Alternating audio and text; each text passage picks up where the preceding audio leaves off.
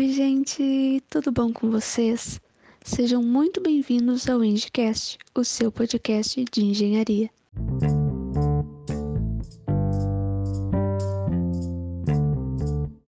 Meu nome é Caroline e essa é a nossa parte 2 sobre elementos de máquinas.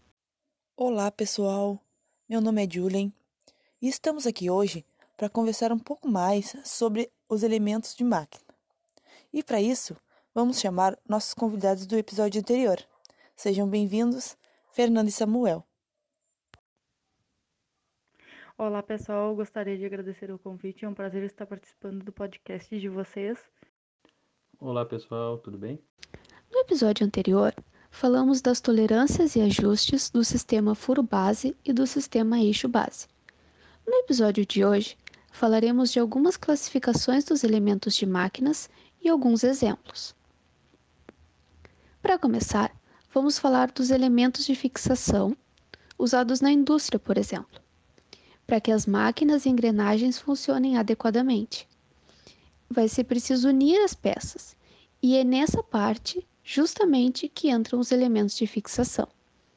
Esses objetos têm a função, como o nome já diz, de fixar as peças que podem compor desde pequenos equipamentos a grandes sistemas mecânicos. Sim, os parafusos são o exemplo mais comum. Eles estão em ambientes caseiros, pois é, é possível encontrar esses objetos em vários móveis e equipamentos. É uma peça formada por um corpo cilíndrico, roscado e uma cabeça, que pode ter várias formas, podendo ser aplicados em madeiras, alvenarias, aços e outros materiais. Existem vários modelos de parafuso e eles se diferem entre corpo, rosca, diâmetro, cabeça, comprimento da parte roscada e resistência. Outra classificação que temos são os elementos de apoio, e o exemplo mais comum é o mancal, elemento que serve de apoio para eixos, que geralmente é composto de uma estrutura de ferro fundido e bipartido.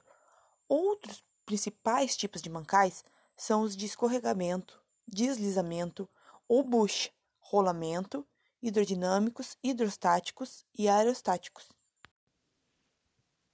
Esses elementos são muito importantes em um arranjo de rolamento.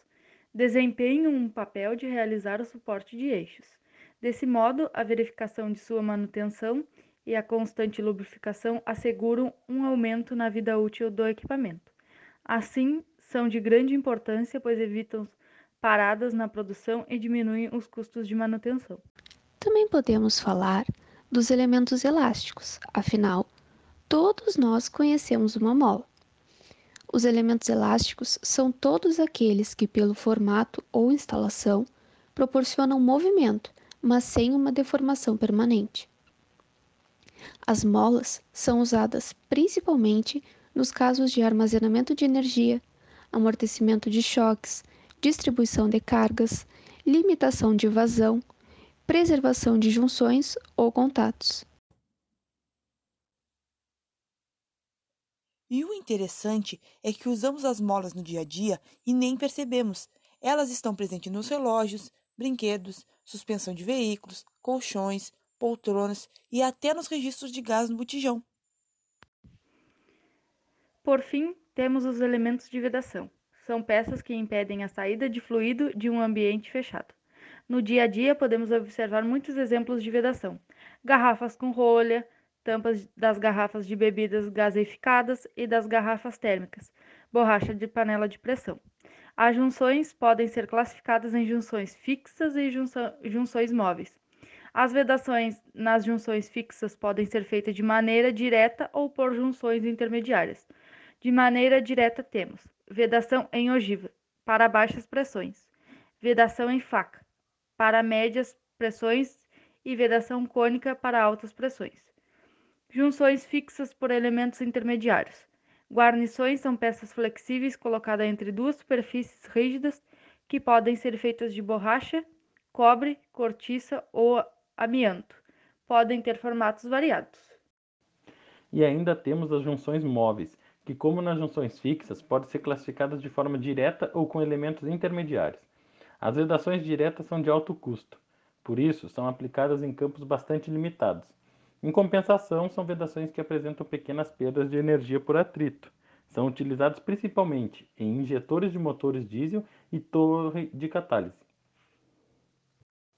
A vedação com elementos intermediários ou guarnições pode ser dos seguintes tipos: em câmara de estopa, onde a vedação é feita com estopas trançadas, conhecida como gachetas, podendo ser feita de cânhamo engraxado com sebo, algodão, amianto trançado com fibras orgânicas ou fio de teflon. Outro tipo é a vedação de contato circular. São usadas guarnições conhecidas como anéis de vedação. Servem para proteger os mancais contra as sujeiras decorrentes do uso. Entre os principais anéis de vedação, um dos mais usados é o anel de feltro de seção trapezoidal. Agradecemos aos nossos convidados por aceitarem participar do nosso podcast. Obrigada, Fernanda. Obrigada, Samuel. E a vocês, nossos ouvintes, agradecemos pela atenção de todos. Esse foi nosso episódio sobre elementos de máquinas. Até o próximo!